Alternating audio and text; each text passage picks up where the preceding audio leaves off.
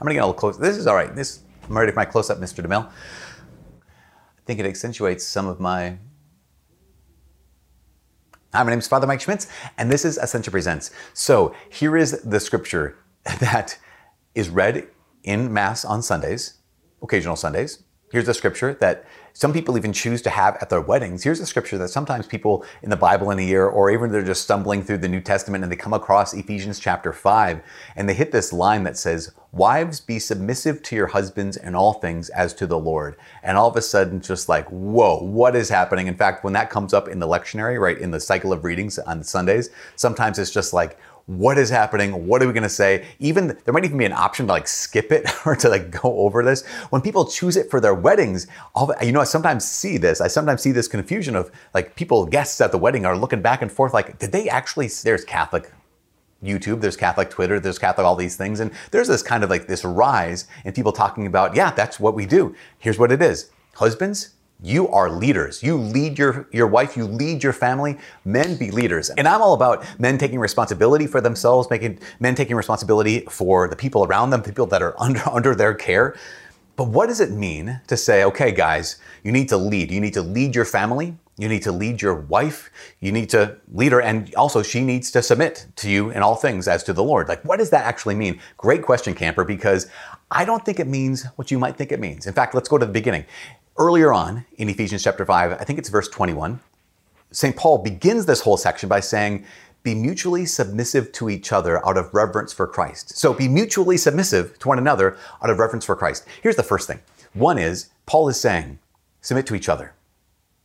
You know, I've talked to couples who have said that they hear this and out, from the outside, it's like, oh, it just seems so like, I don't know, kind of cringy. But from the inside, I talked to this bride and groom just the other day and they were saying this. They were saying, well, the bride was saying, well, I just, I trust him.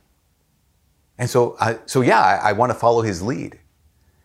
And she said, that just makes sense for me.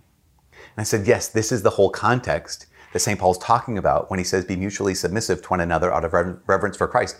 Number one, this is mutually submissive. So this is husband and wife submitting to the other, right? Mutually submissive. Secondly, what is it to submit? What is it to be submissive?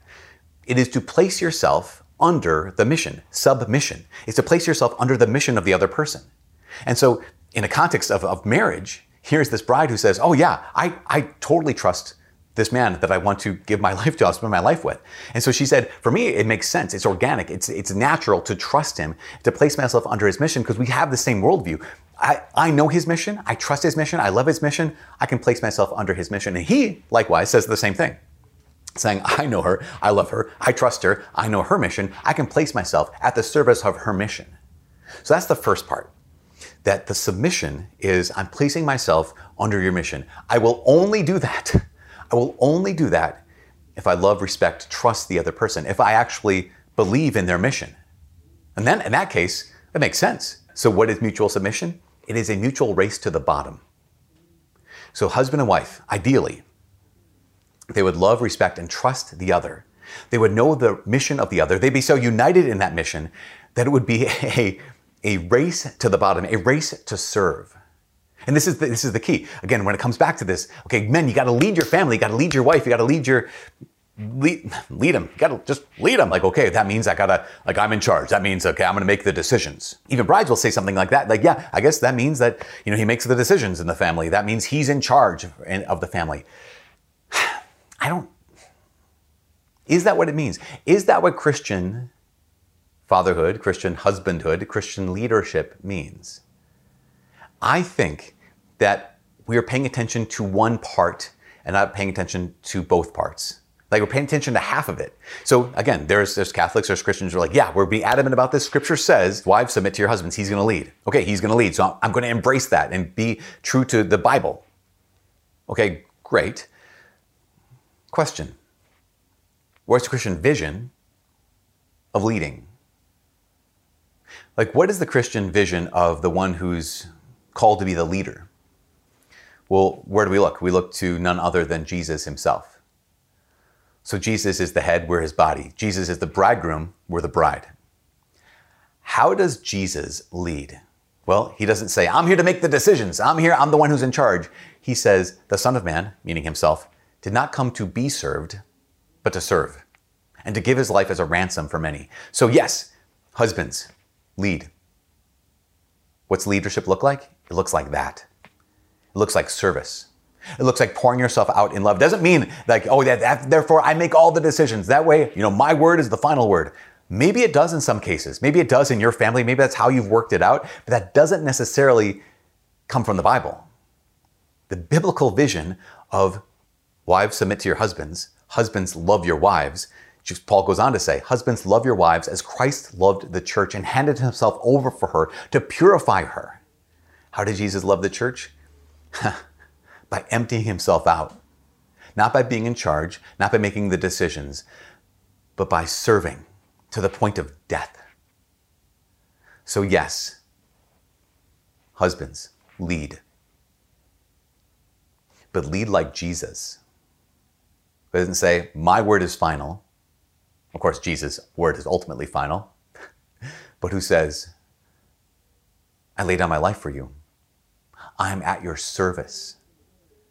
Now, brides, my, my sisters, if your husband said that, if your husband said, I'm at your service, I'm here to serve this family, I'm here to serve you, I'm here to lay down my life for you, would you be willing to submit to your husband in that case? To place yourself under that mission of this man who says, I will lay down my life for you, and he actually does it?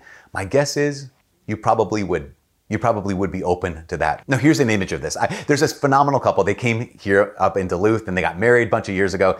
And after a number of years of marriage, uh, they contacted me because they had a little bit of a, a stress in their marriage. And uh, the stress was this the stress was they had a couple kids. And the bride, um, she always had these really great ideas of here's how we can grow as a family. Here's how we can grow spiritually as a family. Here's how we can grow just like as, as a family that's, that's bonded more closely. And she present them to her husband.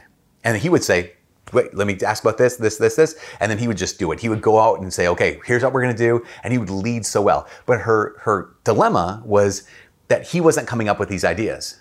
Because in her mind, well, I want my husband to be the head of our family. I want him to be the leader of our family, but I'm coming up with these ideas. So she saw that as a problem. She even said, she even said that, uh, yeah, her dad was the one who had had all the ideas and he implemented them in her family when she was growing up. And her older brother in his family, he has all the ideas and he, and he implements them. And I said, wait, so you have these ideas, you bring them to your husband and he, you know, he works with you on this and then he, he does it all. Like he doesn't just say, oh, this is my honeydew list. He embraces it, he internalizes it and he, and he leads your family in like this growth that's what he does? She's like, yeah, he's amazing. He's incredible at this. But the problem was he didn't have vision, right? The problem was she, her, they were her ideas. She saw that as a lack. And I said, well, could it be that you happen to have the gift of vision? Like you happen to have this insight that your husband doesn't. It could it be that you have certain gifts, your husband has certain gifts. When you utilize and exercise the gifts you've been given, and you bring them to him and he utilizes and exercises the gifts that he's been given, your family runs really, really well. And so he doesn't have the same vision you do, but he leads really, really well in the way that he can lead. So you serve how you serve with your gifts. He serves how he serves with his gifts. And you do this in such a way that your family continues to grow. you you continue to be loved and respected. He continues to be loved and respected. Your children continue to be led and served and loved. Isn't that what's happening? And she thought for a second, she was like, oh my gosh, that is what's happening. I'm using my gifts, he's using his gifts. I am serving in this way, he's serving in that way. And there's this mutual submission that was active, but it didn't look like how she thought it should look. And this is the last word. The last word is, and we talk about these things like lead and submit and all these kind of things sometimes it doesn't look how we think it should look. But as long as it's happening, then we just rejoice and say, okay, God, you be praised. We are striving to live according to your teaching. We're striving to live according to what you presented to us. And it just might not always look how I thought it would look. But if it's working, and if it's giving fruit to the body, if it's giving, you know, life and love to my family, then maybe that race to the bottom, maybe that mutual submission is how it was supposed to look all along. Anyways, That's what I got for today. From all us here at Ascension Presents, my name is Father Mike. God bless.